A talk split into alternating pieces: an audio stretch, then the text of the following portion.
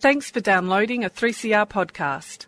3CR is an independent community radio station based in Melbourne, Australia. We need your financial support to keep going.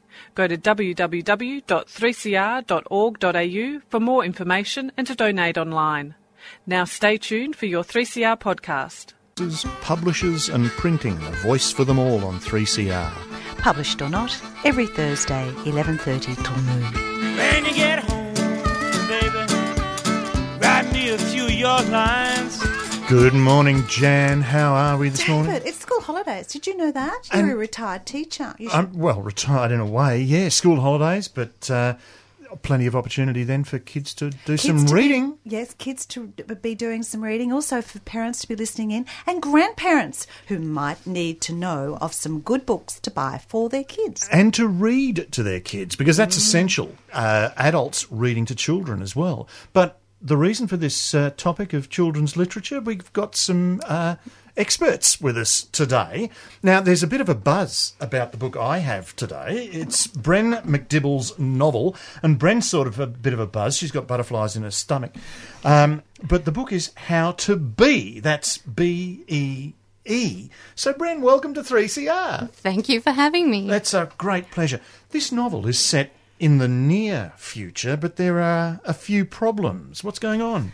Um, it's set in a post bee world um, and post famine. That's already happened before the novel starts.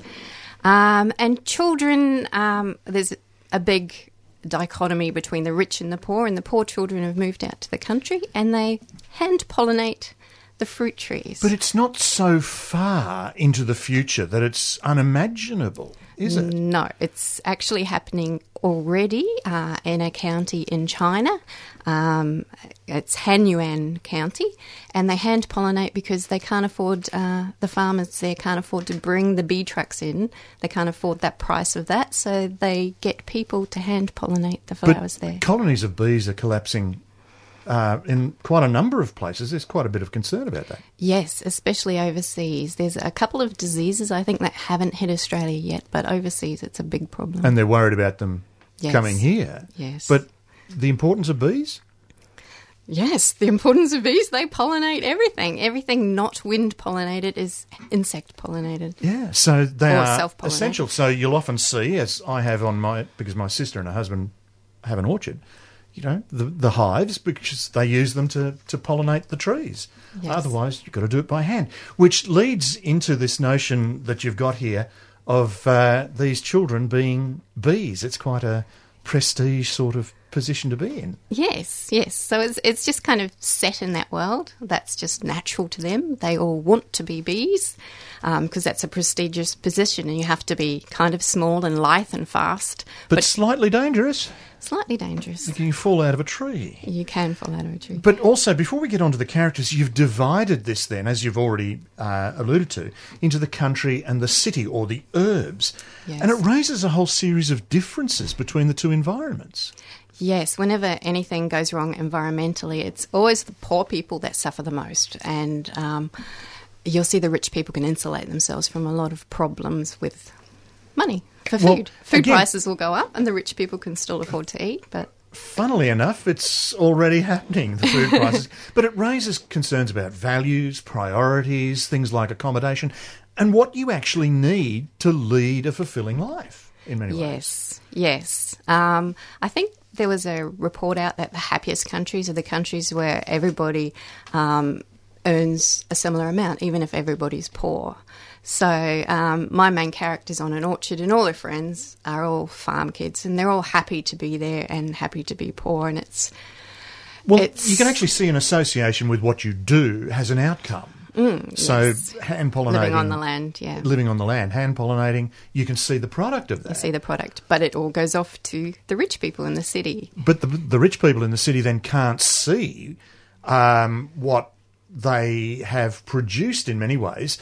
What they produce is seen in terms of dollar notes. In dollar notes, yes. It's- prettily packaged fruit. Yeah, yes. so it's it's a disassociation. Well, our main character is Peony. Uh, in fact, all your characters on the farm have uh, or are named after plants, flowers, or vegetables, pomegranate, mango joy, Yes, and apple joy. and- apple joy, and such like. Um, but as we said, Peony wants to be a bee. But here's the question: you've you've captured the attitude, the sentiment, the joy of a ten-year-old. Yes. How were you able to do this? Uh, well, I was a 10 year old and I was stroppy and I was living on a farm and doing a lot of farm work. So I think I just had to reverse back and try and find a voice that explained that, but people might want to listen to instead. of- Recapture your inner child. Yes. So, were you as uh, badly behaved as Peony? I was so much worse. yes. so- I was feral. They called us feral. Well, yeah, most most children are at some stage or other. Um, but now the story centres then on uh, the relationship between Peony and Esmeralda. Peony, of course, from uh, the rural world, and she's actually um, well virtually kidnapped, uh, smuggled Yes. away. Her, her mother has um, dreams of becoming rich and owning a house and doing all this stuff. So she's been working in the city. She takes Peony to the city um, to work as a maid, basically in a rich person's house. But there we have Esmeralda. Now, having grown up in the city, what's Esmeralda's problem? She's terrified of leaving the house. Her her grandmother ran into some sort of kidnapping issue, and um, so she she just has this agoraphobia, and she doesn't want to leave the house. So she. But it's, it's very- sort of like very lonely. the secret garden type Yes. attitude where, you know, indulged and looked after. The first encounter between the two is uh, far from conducive to a friendship, but it's Peony that brings her out of herself. And in many ways, it's the use of imagination, which is um, you, where you've captured the 10 year old and creating a whole other world. Um, Peony's actually driven to school, uh, etc., but Yes. doesn't like getting out of the car, etc. I wait, holding open the Pasquale's front door after school, and Jonagold waits, holding open the car door. Ez sits, peering out like there's a river of crocodiles to cross. Come on, Miss Esmeralda, Jonagold says, holding out his hand. Ez just stares. Jonagold grumbles like he's given up waiting and reaches in to grab Ez. Don't, I say. Don't you touch Miss Ez. She don't need a lump like you wrapping their big ugly paws around her arm. Hey, Jonagold says, but he stands up. I kick off my shoes and use them to prop the door open and run over to the car. Miss Ez is just waiting for the music to be just right. I hum the music I heard when her grandmother did the bee dance. The music for the last honeybee. Jonagold's frowning at me, but then he sees Ez sliding closer to the door, pointing out, pointing one toe out. He steps back and taps along to the tune with his fingertips on the door of the car.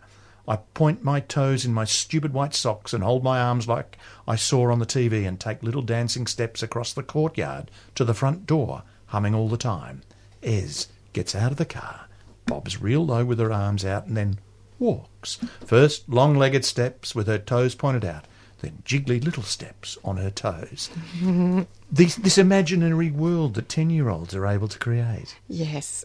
Fascinating. but this is what then draws Esmeralda to take on a new identity almost. yes, yes. Um, her, her grandmother was a, a ballerina, and her fear arises from her grandmother. So, uh, sort of, I don't know. It sort of feels like there's a resolution in taking on the persona of um, a ballet woman, very proud and composed. But this is what 10 year olds are able to do Yes. imagine themselves in a whole other world. Uh, and this then enables Esmeralda or Ez to take on some of the fears of life, so to speak. Yes. Yeah. But then, um, moving to the end of the book, and I'm not going to give anything away about the ending, but you do tackle the subject of death. What made you do that? Um, what the? Well, I don't know why I did that. um, you know, the nature and everything. There's there's death, there's life, there's rebirth. Um, and I think I kind of I kind of tackle that. She tackles that in her stride, and um, you know, Well, it's it's part of that natural world Yeah. in which they live. So it's a rather than being disassociated from it, it's an integral part Yes. of the lives they lead, and they see it in the world around them. It's it's part of uh, part of farm life. It uh, is. that- it is. Farm see. kids see a lot of uh, death. Yeah, so um, yeah, something you, you grow accustomed to and learn, not necessarily not to fear, but to see as a, as a natural cycle Yes. of of things that are taking place. yes. So um, basically, the book is How to Bee, B E E, and we're going to do some uh, more discussion later after we talk to Jan's guest about writing for this age group as well. So, Jan, How to Bee by How Brian? MacDibble. Well, I'm not going to talk about bees, but are are you a dog person or maybe even- even a bee person or a cat person? Harry Cruz loves dogs, but he hasn't got one. Paul Collins is the author of Harry Cruz Born to Lose. Welcome, Paul. Thank you, Jen. A dog isn't the only thing Harry hasn't got. He hasn't got a father and he hasn't got a friend. Tell us a bit more about Harry. Well, it makes him want to um, fight a bit harder in life. He's got to overcome all sorts of issues. There's bullying in his life, there's depression, and as you say, a bit of a dysfunctional family there. And um, so, one of the things he really wants is a dog because he, he seems to think that a dog's at least going to be loyal to him and he's going to have that really good friend. He also wants to enter a dog into the annual gala, the school gala that they have every year, and he just watches all these other dogs uh, get entered, and he desperately wants this to happen. Um, I can't really give away the ending, can I? Oh, you no, cannot. no, no, no, no. So but his his main bully at school, Gavin Brixton, called the Brick. You know, he's he's hasn't got the brain size of a cauliflower. He's got the fist size of a cauliflower. exactly it. he has a dog, and that dog constant, constantly wins. And um, there's also well, uh, there's a lot about dogs in this book. In fact, I'm going to get David to read about the, the, how you've written about teachers and dog characteristics because Paul didn't bring his glasses. I, I, I think I'm going to take exception to this. Dogs and teachers with my background in education. But anyway, here we go. yeah, let's alienate all the teachers. I reckon it's because of my love of dogs that I can figure out my teachers. You see, my PE teacher, McPhee, is like a Rottweiler. He takes one look at you and his hackles go up. All his muscles bunch forward around his neck and shoulders like he's about to go for you. He's one teacher who definitely needs to be muzzled. Fitzy, of course, is a Pekingese. Yap, yap, yap, yap, yap! The kind that drives you crazy or is crazy. Mrs. Simone, who teaches French, would have to be a poodle and looks like one too. She always seems to walk on her toes, moves as if she's a, a catwalk model, and holds her head in the air like somebody's making a move of her. Mr. Granger, who takes English and history, is more of a German shepherd, you know, friendly, reliable, always there for you. If I had a dog, I wouldn't mind having one like him, I mean, like a German shepherd. Mrs. Meyer is my science teacher, and she would be a greyhound. She's very thin, but plays squash at competition level, so she must be very wiry and fast. And, ah, and the principal, Mrs. Banshaft, she'd have to be an enormous basset hound, the kind that's too friendly, too inquisitive, and way too good at snooping and out wrongdoing. And even when she's giving out you detention, she looks at you with those big, brown, sad eyes as though you're the deepest disappointment of her life. Thank you, David. Da- David just read about himself in there. He's the, he was the German Shepherd when he was teaching. yeah, but the, the good thing about German Shepherds is they're also attack dogs and they know when to attack if needed. and if you go for the jugular on a child, you can often, you know, win. Well, the teacher that actually has got the characteristic, characteristics of the German Shepherd is by far the nicest teacher to He's Harry an English teacher, of course he is.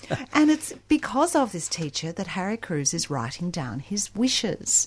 And one of his wishes is that he never has to go back to Fitzy, that little yappy um, terrier, because Fitzy is a school psychologist. So, what's causing Harry all, all, most of his problems? Well, I suppose it began when uh, his father left home and uh, he doesn't know what's happened to him. It's sort of kept pretty much quiet from him.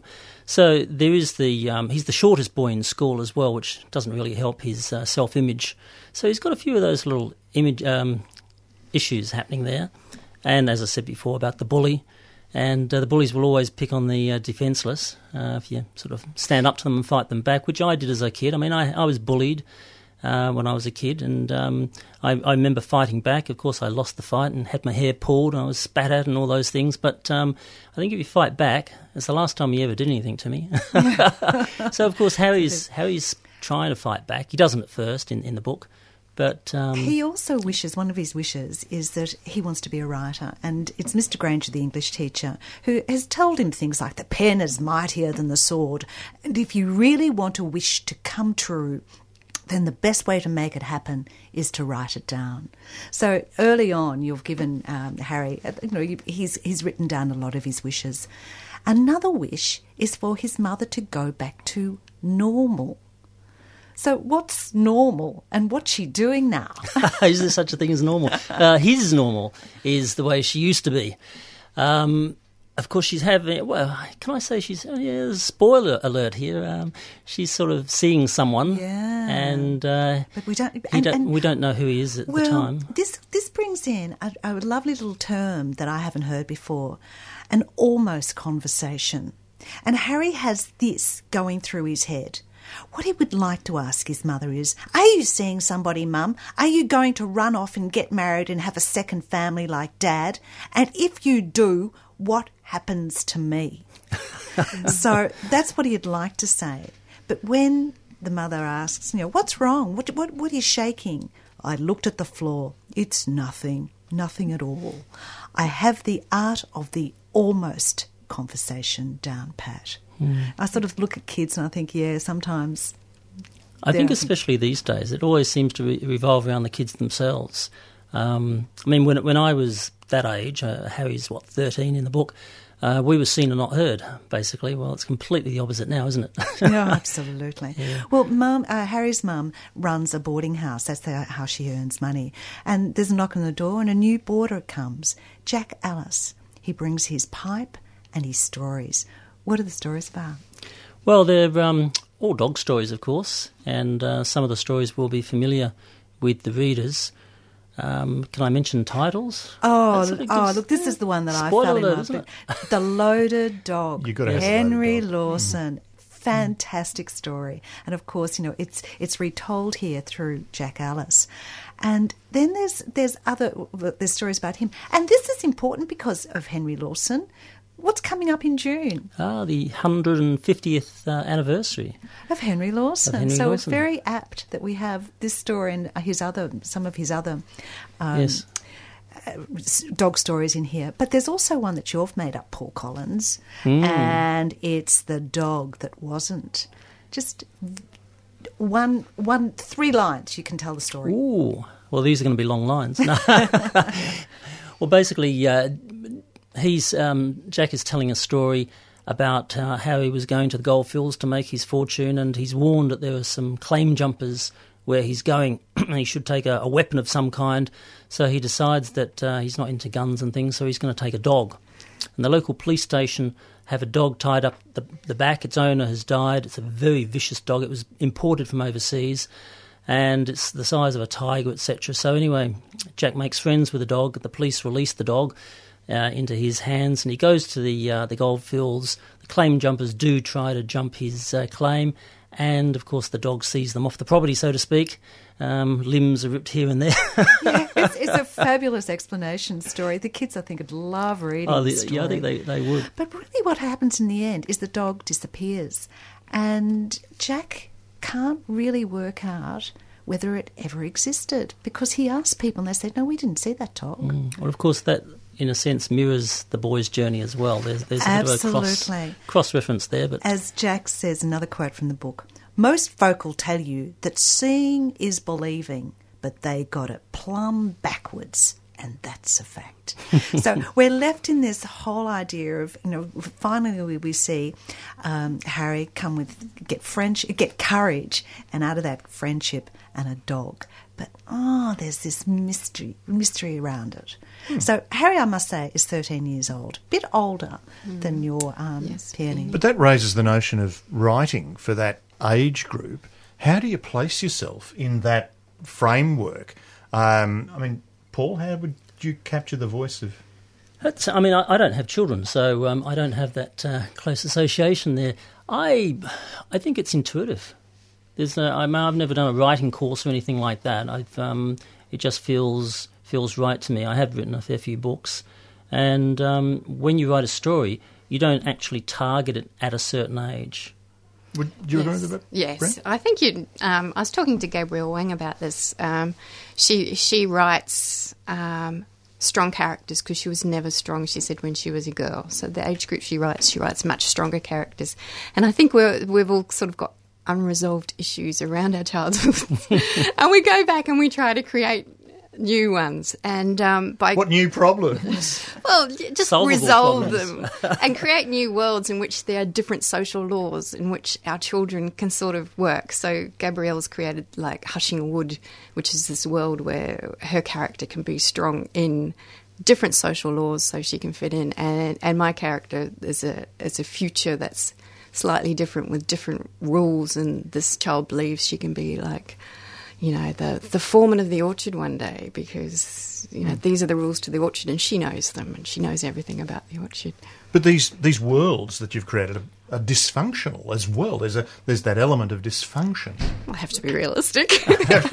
so, so life is dysfunctional. Is that what you're saying? Well, the, the science fiction stuff I've mostly written is um, dystopian, so uh, everything's gone wrong, uh, because that gives you a whole heap of uh, fodder, really, Yes. doesn't it, Bryn, to, to write about? It Uh, does, when it things have gone wrong, you're going to try and fix them, or you're going to have your characters play within that world, and uh, that's basically what my characters do. But it's not so far fetched in terms of it's identifiable. Um, Yes. The family dysfunction with the mother um, and school, those basic tropes that most children have had to contend with. Yeah, well, in contemporary fiction, you can also bring some of your own life into it. There, there are some facts from my life in, in that book. Um, some of the dogs' names, for example, come from dogs I've actually known, and you know, there's there's a bit of that in there as well. yes. So, yeah. Well, I, I just sort of wonder about kids' fiction. You know, you, you, there's a lot of it out there, and well, to you, Paul Collins, you've actually got a publishing company that deals basically in kids' fiction. Yes. How do you sort the good from the bad? I think that again, that's an intuitive thing. That's a gut feeling. Um, some of the books that I publish, um, thinking of Pool by Justin D'Ath, rejected by four or five major publishers. One, oh, what didn't win? It was shortlisted for the Victorian Premier's Award. Um, Crossing the Line by Di Bates, uh, shortlisted for the New South Wales Premier's Award, rejected by several publishers. So it's sometimes, um, I think the major publishers don't, well, they get it wrong sometimes. I mean, the Wimpy Kid had been rejected by certain publishers as well before The it was Wimpy published. Kid? The Wimpy Kid. I could, I could name here, but I, I'm, I, I'm not going to because it might have been told to me in confidence. So I'm not going to mention Oh, names. right, yeah. But um, oh, Harry Potter, for Yes, example, rejected 10, 11 times. Um, sometimes they've got um, a similar book on their list about to come out, so they're not going to take Harry Potter. I mean, there could have been legitimate reasons, not that they thought it was lousy or Can wasn't going to sell. Can I say, I'm so pleased these books aren't about vampires. I have published some vampire books. I'm not surprised. I think everybody did, but Yes. I, I think that's what the only thing that publishers were looking for for a while. Yes. So, Brent, do you write for the publisher and what the publisher wants, or do you write for your no, own voice? I write for myself. I I've been writing for 16 years, and it wasn't till I just sort of stopped thinking about what the market wanted and just started writing for myself that I started to develop these individual voices. And it, I think it was the voices that caught the publisher's attention finally. Plus, I mean, the bee has some environmental issues that are also really good. it's topical, but the yeah. voice, I think, is what really made them sit up and say, "Hey." Because the reader has to identify with the character through that voice. Yeah, I, I think um, also publishers hate that question. I, I know it got back to me that a certain publisher hated me when I asked her, uh, what, what are you looking for? It's not what they're looking for, really. It's what's unique, what speaks to them. The X factor is the, is the uh, term. They want something with the X factor. It's not But they keep specifically asking that same question, though. Where does it fit? Uh, what category? What genre? In many ways, so that, uh, marketing departments often ask that question. to- Yes. because they want to know. Whereas a unique voice often goes beyond those boundaries. That's possibly why some of those books fall through the cracks and smaller publishers can pick them up. Now, um, back to Bren here. You're doing a writing course under Sherryl Clark, and if, if anybody's been listening to this I- program for tutor. a long She's tutoring, in Tutoring. writing. And So- Sherryl Clark, yes. tutoring. well, what do you say to Paul, who's never done a writing course? Oh, that's putting you on the spot. Would you, would you like to, we've got a copy of Wow. Paul's book here. Would you like to I don't know that he needs to do a writing course. Um, Can yeah. can you make a better writer through a writing course? There, we've got writers that have been in here saying we've never done a course, and those that have then been picked up because of the writing course they've done and how it's led on to other things. There's a lot of information you can access on the internet uh, from other writers, from going to talks. You don't necessarily have to pick that, all, that, all that up in a writing course, but you can be guided with information in a writing course. Um, and a lot of what you will learn by by reading or going to um, cons and stuff and just listening to writers, a lot of it is very similar information. So you really have to try and decide where what you need, um, what information is going to help you, and then start trying to find really amazing writers who are really actually divulging really honest stuff, and, and try and figure out how you know what techniques are they using. The other course that needs to be offered is writers who are coming in for their first interview on radio and how to handle that so that they can be a success. This is Bren's first interview. Oh, welcome, Yes. welcome. Doing very, doing very well. Yes, indeed. You have a question, Jen? You're true, Bren. It- I know I could, but it, it, it just well, so with the writing, how, do you sort of explain to you, the people writing for you how to get it into a publisher, how to how to move it across from writing to on the page, editing it, moving it. Um, getting it ready for a publisher or approaching publishers? Do you mean? Both. Both. Well, yeah. Um, we talk about editing and, and pacing and, and um, using voice and stuff. We we talk about all that and getting ready and getting feedback and taking feedback. Um, yeah, but the publishers in Australia are all very approachable. You you don't necessarily need an agent for Australia. You wouldn't need an agent for the US, but in Australia they- they have things like um, Friday pitch sessions, or they run contests. Text run a contest, and Hardie Grant run the Ampersand Prize. Um, Allen and Unwin had a Friday pitch. You can get your work to them. You can get it read, um, and if it's you know if it's got something that captures their attention, Can I just move it across to now Paul Collins, who's um, has Full Has a publishing house. Has a publishing house. What about editing, Paul? Because that's one of the things we find with self-published books Mm. that, that we have through here that they need to be edited even again. Well, I think you can see the obvious things. I mean, the, the grammatical errors, the, um, the spelling, um, the overwritten uh, pages where they might waffle on to something that just doesn't really relate to the rest of the book, so that can come out. There's a, there's a lot of um, work that goes into into books, especially novels, structural edits, Structural where, edits, where yes. things are, yeah, are wrong. And. I think um, the trouble with, with a self-published author could be that they don't get edited, and they think what they've written is, is good. I mean, I, I self-published a book when my biggest mistake um, of my writing career was self-publishing a book I'd written when I was about seventeen. I mean, I, I thought it was crash hot too, but you know, you look back on it now. And uh, no one's got a copy, fortunately. The National Library actually um, emailed me. They, they, they were looking for this book. You have this book. It was called Hot Lead Cold Sweat. It was Western. Uh, Westerns were big in those days, in my defence. And uh, they asked me for it, and I said, well, it was published, but I've only got one copy, so you can't have it. So the National Library doesn't have a copy. Should have given it to them for posterity. no, no no, How many editors do you employ, or do you actually uh, expect the? I have I have freelance editors. Most of them have worked for Penguin, Walker Books, and people like that. Uh, they've since left full time employment, and now they freelance. And just very briefly on the um, the writing courses, I think they offer a shortcut. They can show you how to lay out a picture book. For instance, it starts on page four, it doesn't start on page one, and all those sorts of things. They they can really do a shortcut for submitting. Look, I want to thank Paul Collins. And I want to thank Bren MacDibble. Uh, Bren's book, How to Bee, Allen and Unwin. and um, Paul's Harry Cruz, Born to Lose by Ford Street. And thank you both for joining in our conversation here on Published or Not. Thanks, See you Jen next Bird. week.